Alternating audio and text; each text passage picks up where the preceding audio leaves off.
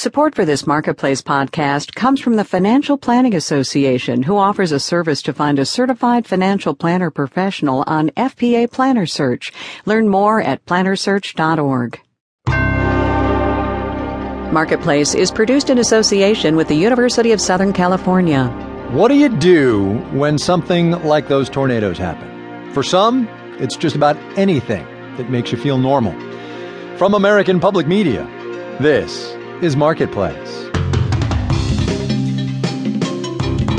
Wake up to the day's top business headlines. Subscribe to the Marketplace Morning Report podcast. It's on iTunes and marketplace.org slash podcasts. From the Frank Stanton Studios in Los Angeles, I'm Kai Ryssdal. This is the Marketplace podcast for Tuesday, the 21st of May. Good to have you with us. The tornado yesterday in Moore, Oklahoma was 1.3 miles wide, the National Weather Service said this afternoon. It's officially been classified as EF5. That is the strongest of possible tornadoes. Winds above 200 miles an hour. Hundreds of rescue crews and emergency teams are there working through the wreckage. For others in town, though, the best thing that they could do is go to work. We got Lori Ogie on the line from Moore.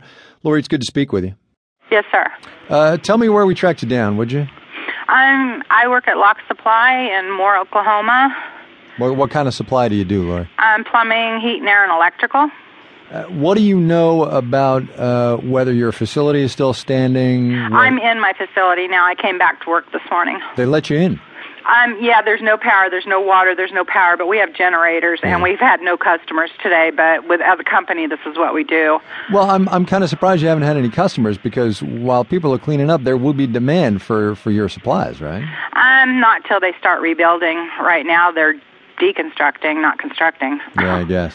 They're Yes. digging people out, basically, and the highway is going about five miles an hour, and they've got the military, they've got um, just helicopters, um, crews, um, emergency vehicles, just everything going on. What do the managers at at, at Walk Supply say? What are they What are they telling you to do? Just hang around? Um, well, yeah, we just come to work. It's better than me sitting home watching TV all day. I mean, Well, you know. I'll, I'll tell you what. That's what the rest of us have been doing on the outside, watching you guys on TV. Yeah, but it's really, really, really sad. It's um, probably about when I came to work this morning. It I, I could hardly see through the tears. Number one, but you drive for a whole mile down the highway, and when you look to the left or the right, as far as you can see, is absolutely flattened, completely flattened. And all those poor people. Were you in Moore in in 1999, the last time these tornadoes came through? No, Yeah. No, I, w- I lived in California. I'm from California. But I've lived here for seven years, and this is the third time since I've lived here that a tornado has come um, as close as a quarter mile from me. And it's scary. It's really scary. It's a beautiful, beautiful state. It's the best people. I love it. But those tornadoes are scary, and it just looks like a war zone. It's the worst thing I've ever seen in my life. It's really, really, really bad. What are you going to do the rest of the day, Lori? I'm going to stay at work till five o'clock, probably in this dark building. Um, see if we have a couple customers coming in. We just write hand tickets, and then I'm going to try to find a route going home. Well, listen. Good luck to you, Lori Ogie. She works at Locke Supply Company in Moore, Oklahoma. Lori, thanks a lot. Thank you so much.